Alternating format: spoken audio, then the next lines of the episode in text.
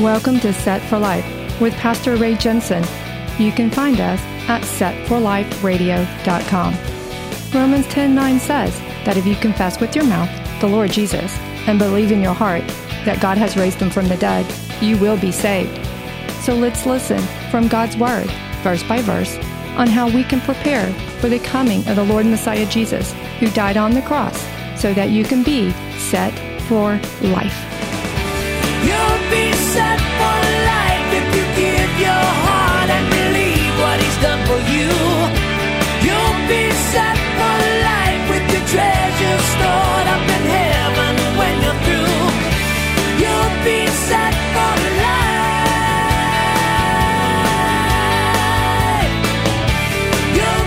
I can chase a thousand guys because God's promise is in this. Let's go. And I hope this motivates us too. It's been motivating me for the week that even if it's just me, even if it came down to just me, if everybody evaporated and went away, I can just one guy against a thousand and lead a thousand to Christ too. So can you. You need to mount up and go get these enemies out of the land that is supposed to be your land. Kick out the rest of your enemies. Don't join them. Don't join them. Get them out of here. God gave you that victory by promise. Joshua 23 and 14. Behold, this day I am going the way of the earth. And you, and you know in all your hearts and in all your souls that not one thing has failed of all the good things which the Lord your God spoke concerning you. All have come to pass for you, not one word of them has failed. Whew, that's good. And God made a lot of promises. He's really making sure they understand that what God promises, God does. That's a big one. What God promises, God does. So glad. And you know, when someone is about to die, I, I was thinking about this. Uh, I've, I've, I've known two people that died this past week. People I've known for a long time. I've, that's kind of been a tough week, is watching two friends go. Uh, when someone's about to die, people really listen to what they say. Whatever someone's last words are, people will always remember. And Joshua's trying to capitalize on this to get Israel to cling close to God. I looked up a list of famous last words that people have spoken. Todd Beamer is a man who was on Flight 93 on September 11th, 2001. The terrorists intended to dive the plane into the White House and they wanted to storm the cockpit. And his last words over the cell phone was, Are you guys ready? Let's roll. President George Bush started saying that. Let's roll. Let's roll. Famous last words. Charlie Chaplin's last words are from when a priest was with him shortly before his death. The priest said, May the Lord have mercy on your soul. Chaplin replied, Why not? After all, it all belongs to him anyway. um, Henry Ward Beecher, he was a minister in the 1800s. His last words were, And now comes the mystery. And finally, classic comedian Groucho Marx. His last words were, Die, my dear? Well, that's the last thing I'll ever do. I mean, you remember that. I mean, you're not going to forget it because that's the last words they said. And sometimes their last words even becomes that person's epitaph, which is the words that they're remembered by. And I think Joshua is trying to make an epitaph. He's trying to make these last words to be remembered by. He's using his impending death to make certain that the warning to get close to God sets in to the Israelites. Do not conform to the enemy. He says, Guys, I'm about to go to the way of the earth. I'm about to die. And he's given them all this warning because he wants it to stick. He wants them to always remember this. Every time they think of Joshua, they're going to remember his last words were for Israel's blessing with God. And that's what he's doing here. That not one thing has failed of all the good things that God spoke concerning them. Everything God said he would do for them, he did. Even at times when Israel fell short. You ever think of that? Even when Israel messed up, God still promised what he said he was going to do. 2 Timothy 2:13 says if we are faithless, if we are faithless, he remains faithful, for he cannot deny himself. God remains faithful to his promises even when we mess up. God has no lack of integrity. He has no lack of oneness. He is one. And so he's not going to flip flop back and forth like we do. That's why it says he cannot deny himself. Once God promises, he delivers. Joshua's really trying to get the people to see this. And I think the word of God in this chapter is trying to get us to see it. That when God says he's going to do something, he does it. And so he's, Joshua's using his last words to drive it deep into the people that God is faithful, that he has delivered on every promise that he has made for Israel. And for them to continue in this kind of blessing, it requires Israel's committed obedience. But I always say this that the coin of encouragement has two sides to it. The coin of encouragement has two sides. One side has blessing, and the other side has warning. It makes both sides of that coin. Now, people always want to hear the blessing side. That's the side they want. Tell me the blessing, what I get out of it. They want to know all the good things that God offers them. But the problem is they hate to hear that warning side. They don't want to hear that side because it, it, it announces what is required of them. They don't want to hear that. And so Joshua is about to cross back over into warning. He talked about blessing. you God has given you everything He promised He would do. You've had victory after victory, but now here comes the warning. The warning is in that just as much as God answers obedience, God also answers disobedience as well. Oh boy, here we go. Flip the coin over with me. Let's go through it, okay? Joshua 23 15. Therefore it shall come to pass that as all the good things have come upon you, which the Lord your God promised you, so the Lord will bring upon you all harmful things until he has destroyed you from this good land which the Lord your God has given you. When you have transgressed the covenant of the Lord your God, which he commanded you, and have gone and served other gods, and bowed down to them, then the anger of the Lord will burn against you, and you shall perish quickly from the good land which he has given you.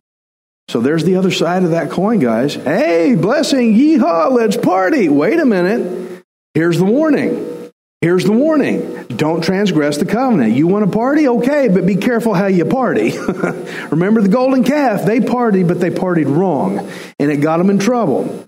And so the Israelites, they're very well aware of the good promises God delivered on. They remember all that.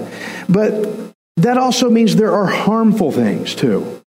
God gave you good things, He's also going to give you harmful things if you transgress, if they sin, trying to be like the rest of the world. And you know, when you talk about this aspect of God like this, people try to reject this character trait about God. God has this character trait that we just read here, and they try to, no, we don't want to hear that part. They, they, they don't want to know about it because they don't want to believe in a God who would be against their sin. Oh, I've got a sin I like, I enjoy it and I want to have it. And I don't want to believe that God would come after me for that sin. And so they, they don't like this part of God. Just give me the blessing part. You know, on every coin, there's a, a quarter, there's a George Washington on the front, but there's an eagle on the back. Okay? We got to take both sides of the coin and, and get into the warning side too. People want their sin, and so they invent a false God that's okay with their sin. I want to show you Isaiah 45 and 7. You're never going to hear this from a prosperity preacher at all. Isaiah 45, 7. God says, I form the light and create darkness. I make peace and create calamity. I, the Lord, do all these things. People have this really intense belief that God would never do such a thing. They really do. Mainly when people reject God and go their own way and then bad things happen, it's not just because God sits back and allows it to happen. He causes it to happen. He makes it happen. Why would God do that? He's trying to get you to turn around and come back. I had a friend who was, we were chasing tornadoes up in the panhandle and I was, he was driving, I wasn't and he wouldn't stop the car. There was a tornado up there. Well, that tornado got rain wrapped. It got blocked by a sheet of rain. You couldn't see. You didn't know where it was anymore. Well, he was just barreling in there. I said, "Stop the car. We don't know where it's." Oh, I, have been doing this for years. He's driving. He's gone nuts. I'm thinking this guy's going to kill me, and I was yelling at him. Stop the car, and he was yelling back. I know what I, he was. He was taken over by this adrenaline tornado thing. Okay, all of a sudden, hail started falling and it started beating the car up. And it scared him, and he stopped the car and turned around and went back. I said, Thank you, God. Thank you, God. You know, you're heading into a bad situation, and he's going to throw hail on the car and bust your car up to stop and get you to go back, to snap you out of this whatever thing is that you're in. And God does that to us. And when bad things happen, don't be curse God for the hail. Thank Him. He got you away from the tornado that was ahead that was much worse. God does these things. He does these things. I want to show you in Genesis 7 4 on the account of the flood. Genesis 7 4 says, I will cause it to rain on the earth 40 days and 40 nights, and I will destroy from the face of the earth all living things that I have made. Guys, those rains didn't just show up on their own. I've heard people say, well, the rain showed up and God allowed it. No, He caused it. It says, I will cause it. God actually willingly sent rain to drown people. God drowned horses. God drowned kitty cats. God drowned and destroyed these people and these animals. And we don't want to believe in the God that would do such a thing. He did it because of man's sin. This is real. People just don't want to believe that God would cause calamity. They want to believe the flood just happened and that God just allowed it. No. God Isaiah 45 says, "I make peace and create calamity. I the Lord do all these things." God does it. So now we have to learn to weigh out when bad things happen to us. Is it hail or is it a tornado? Probably it's going to be hail. Because if the tornado hits, you're gone you're condemned. Be thankful for the hail. Be thankful for the bad situation you're in. Now, if God would have Joshua warn his own chosen people about this stuff, the Israelites, then what do you think God would do to us Gentiles for sinning and turning away as well? If the warning would be that severe, would be that severe on Israelites, what do you think God would tell us? it would be just as bad it would be just as bad. He is not, he's not making his own chosen people exempt. He's putting it on them too. This idea that God cannot judge sin because that's just not God's it's not my God's character. The idea that God can't judge sin is very dangerous. It's a new theology brought about by those who want to justify their sin by by insisting that God has no right to judge and he does.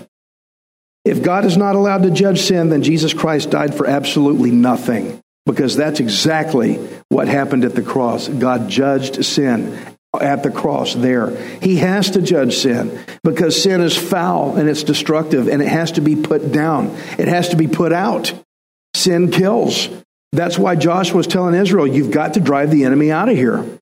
Because I know some people are hearing that, well, that, that's not very fair. They were there first. God told them to do it because they were pagans. They were never going to return and follow the God of Israel. Get them out. Get them out of here.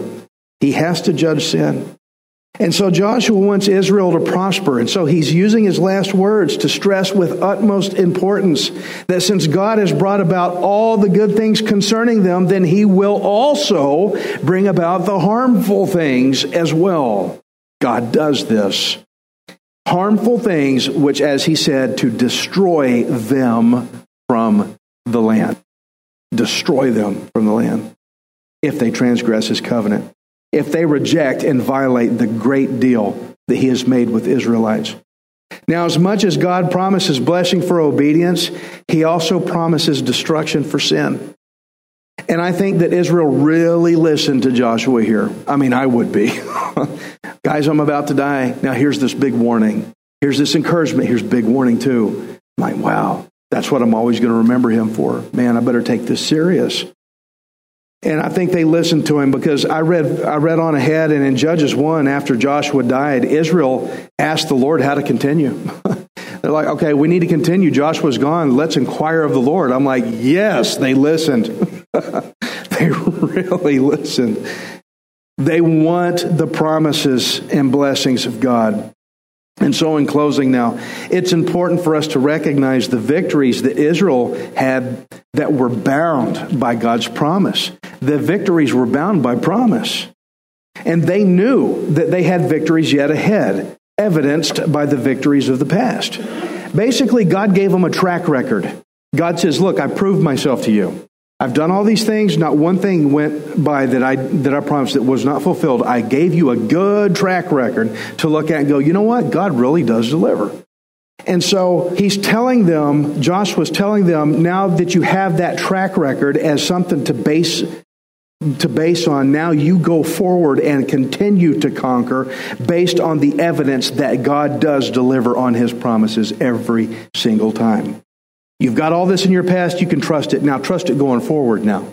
And so I want us to see a parallel for us in this too. Here is something that God promised would happen. I want to take you to a past promise.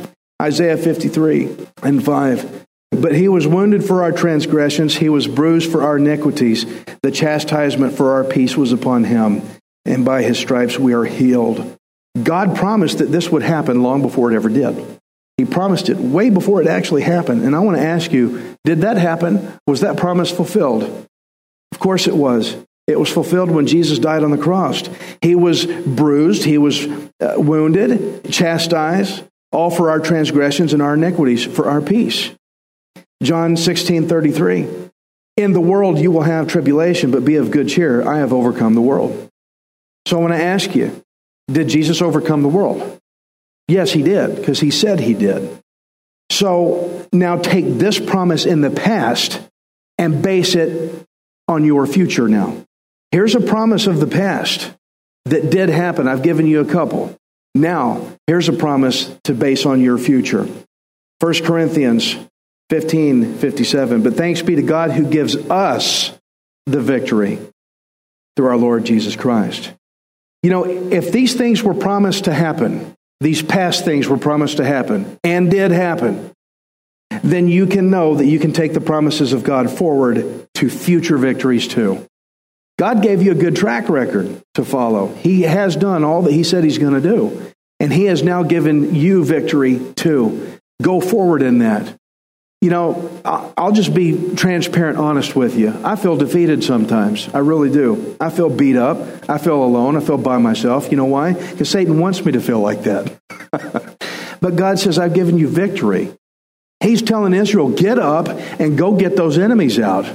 So, what I am saying here is don't forget about who fights your battles for you. Joshua says, I didn't do it. And guys, I'm not, I don't fight your battles for you either. I'm here as an encourager, a pastor, but you've got the promises of God that He has founded already in the past with a good track record to say, if you can trust in this, then you can go forward too and put them in the future as well. So I say, look, identify your enemies, identify the things that are in your life that need to be out of there, and go conquer them and stop feeling defeated because God gave you victory.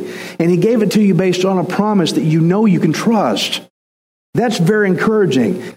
So we have good assurance this is what Joshua tried to communicate to the Israelites. If God has delivered on every single promise in the past, then stick close to God, and He'll deliver on every promise for you in the future, too. That's very good. The same goes for us. God gave us a proven track record to put our faith in. Our battles ahead, our battles ahead are guaranteed. Your battles ahead are guaranteed.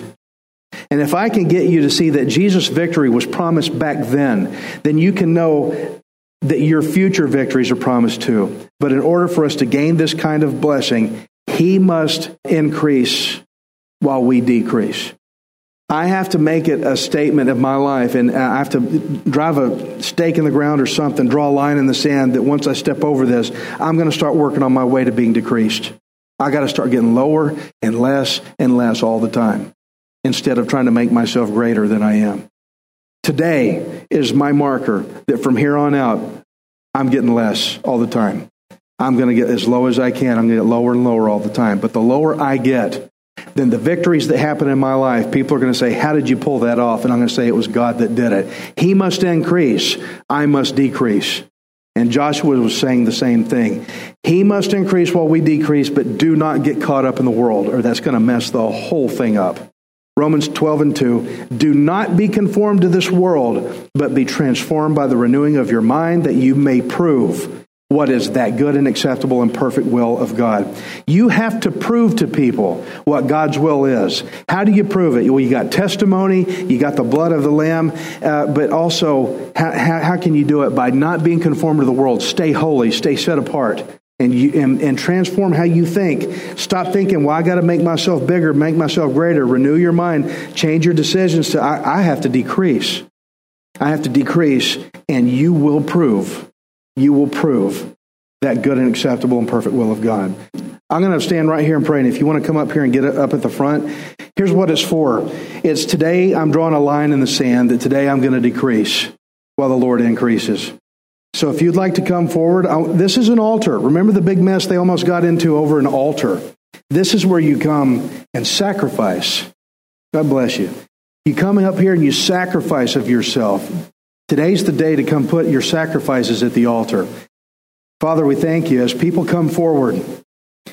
They're coming forward to sacrifice themselves.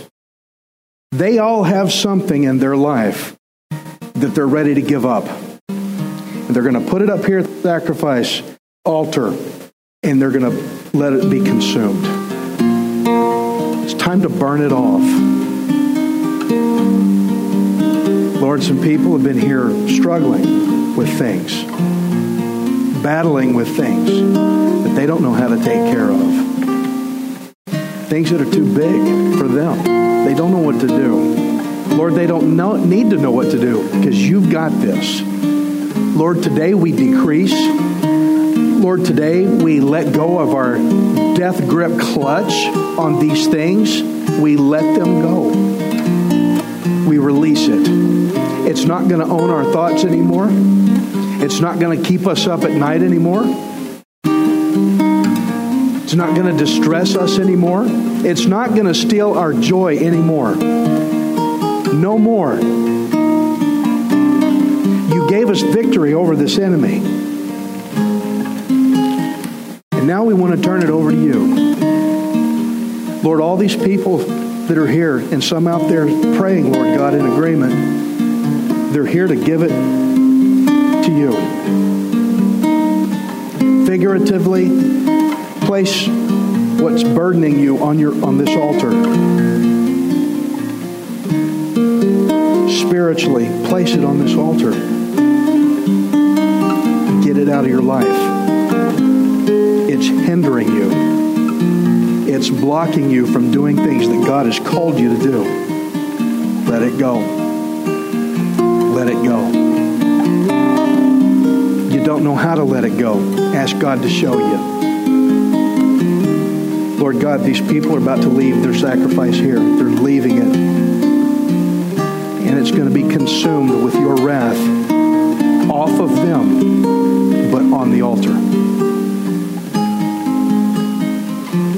Just like you consumed my sin off of me and on Messiah Jesus.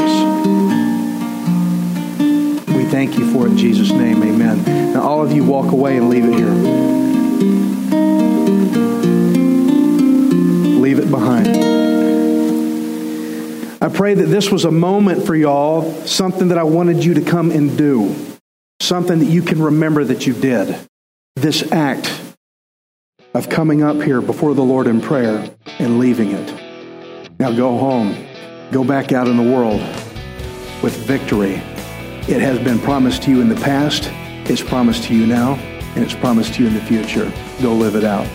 Good stuff, guys. Thank y'all so much for being here. Amen.